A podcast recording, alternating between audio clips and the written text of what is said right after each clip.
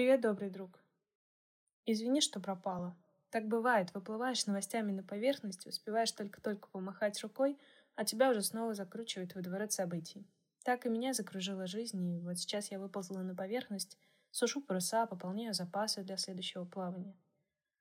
Как ты мог понять, настроение у меня лиричное, но сегодня хочется направить наше с тобой внимание на новое, непростое понятие в психологии, которое является столпом терапевтической работы.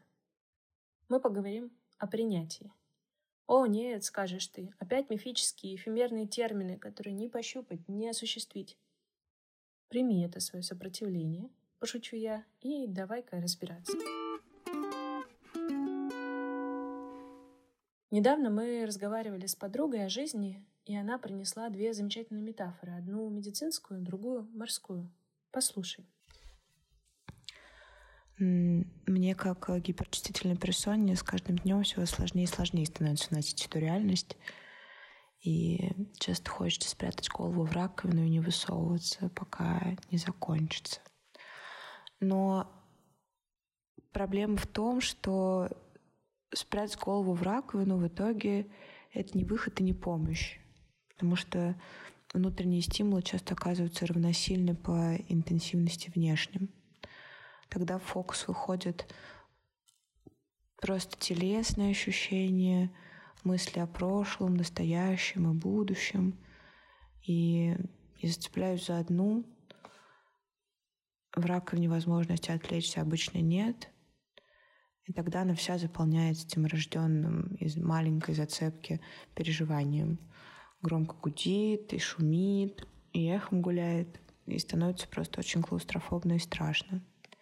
И это оказывается намного страшнее, чем внешние угрозы. Так что мои любимые дни сейчас — это дни, когда болит голова или зубы. И в такие дни можно, например, принять обезбол. Обезбол, он глушит немного нервную систему, и жить становится гораздо приятнее. Ну, потому что снижается интенсивность восприятия внешних стимулов, а внутренне просто глуши ощущаются. Вот. И, к сожалению, только в этой подмороженности жизнь ощущается сейчас как что-то действительно приятное. Когда можно просто сидеть, смотреть стеклянными глазами вдаль, не чувствуя ничего. Когда реальность тяжело выносима и жизнь сбивает с ног, очень часто хочется спрятаться, укрыться во внутреннем мире. Да, мы не можем жить в ситуации, когда угрожает что-то нашей целостности и безопасности. Часто ко мне в терапию приходят клиенты с запросом «Как здесь быть?». это не в смысле, как поступить, какое решение принять. Часто людей интересует, как принять ту реальность, в которой ты уже оказался – как обнаружить себя в ней и не сбежать. И прежде чем ответить на этот вопрос, давайте узнаем, как вообще работает сознание. Для нашего сознания нет разницы, откуда оно получает информацию. Будь то кишки, мочевой пузырь, наши эмоции или какой-то внешний триггер, например, бандит за дверью, сознание не делит реальность на субъективную и объективную. Представим себе человека, который сидит э, в платиле экрана. Он придвинут очень близко, и картинки постоянно мелькают у него перед глазами. Он заворожен и увлечен сюжетом. На нем показываются разные фильмы, но человек об экране не осведомлен. Картинки постоянно меняются, сюжет его крайне увлекает. И только мы можем знать, что его мысли, чувства, воспоминания, иногда сны, даже его желание чихнуть является источником контента на экране. Он его генерирует. Скрипт передачи пишется ежесекундно с опорой на огромное количество данных.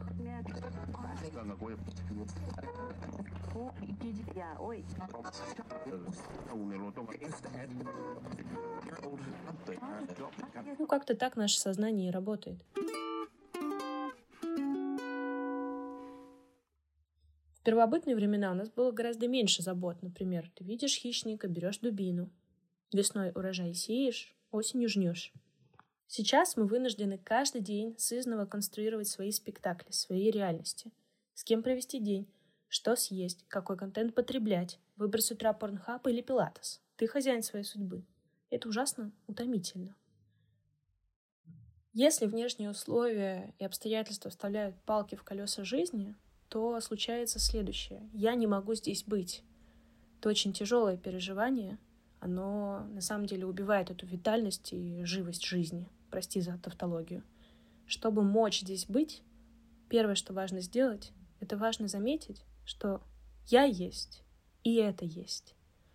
На самом деле это уже огромный прыжок веры для психики — Потому что заметить, что есть ты, а есть депрессия, сам этот факт уже качественно меняет ощущение твоей жизни. Но если мы посмотрим честно вглубь себя, как часто нам удается не сливаться стопроцентно, не целоваться в засос со своими неприятными переживаниями, горем утраты, потерями, крахом надежд. Практически невозможно. Ты смотришь в бездну, бездна смотрит в тебя. Сознанию привычно целоваться в засос а, с теми стимулами, которые для него полезны. Например, важно учитывать хищников в своей жизни, важно. Важно ли распознавать какие-то моменты, где тебя могут обесценить или покритиковать? Важно. Все эти стимулы для сознания являются топливом, но они вряд ли помогают нам жить. Итак, что мы можем сделать, чтобы мочь быть?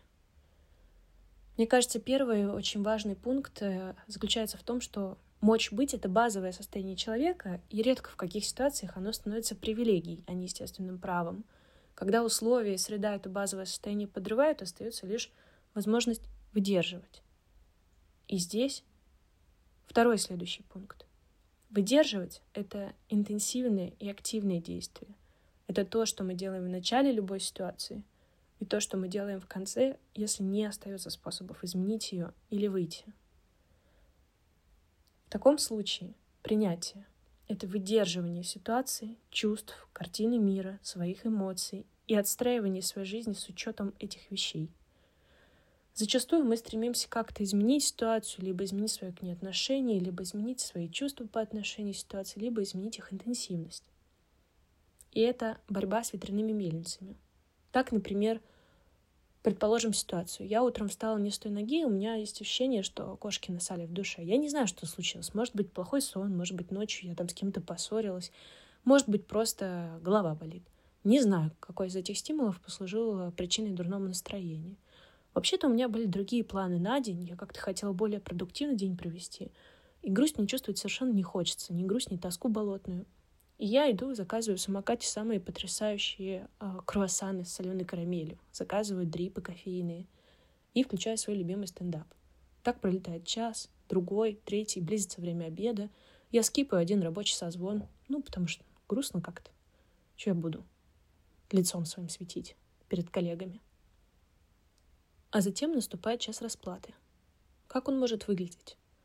Ну, во-первых, ко мне приходит чувство вины, что я вообще-то продолбала день, приходит ощущение упущенного времени, стыд за то, какое я никчемное существо, особенно если, например, мне неделю подряд грустно, и ощущение, что я подвела коллег. В этот момент грусть возвращается с утроенной силой и бьет меня по лицу еще активнее. Таким образом, я в попытке бороться с собственной реальностью, собственным субъективным ощущением, а, усилила его и дополнила новыми неприятными раздражителями – не выдержала, не приняла данность этого дня в том, что тоска болотная села ко мне на грудь, попыталась ее сбросить как можно быстрее, отряхнуться и проиграла.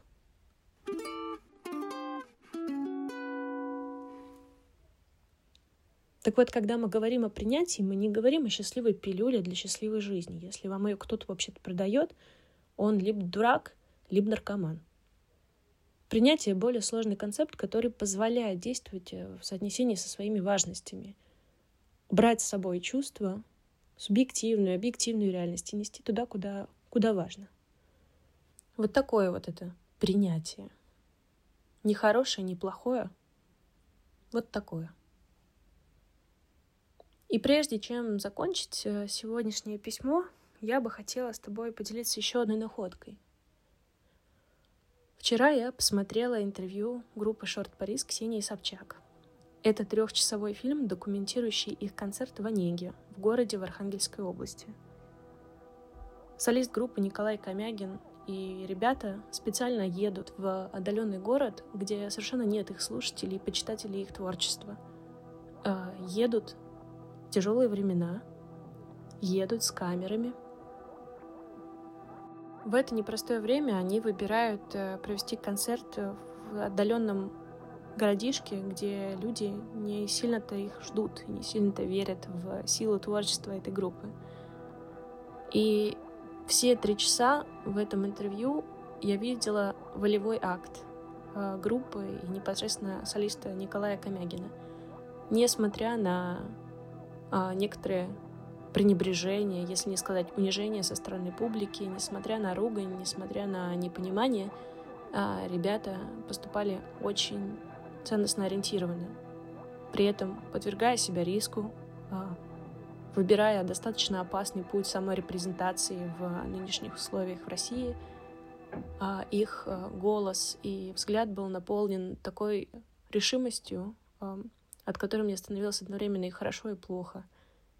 Как будто бы вся реальность внутренняя была согласована с тем, что они по этому поводу могут потенциально испытывать. И даже, кажется, с последствиями, которые их могут настичь. Я не говорю, что так правильно или так нужно делать всем, но если вы хотите увидеть пример принятия и каких-то активных ценностных действий, то очень рекомендую это интервью к просмотру. Я много плакала, и что-то во мне оживало и оттаивало, когда я смотрела на лица участников этой группы.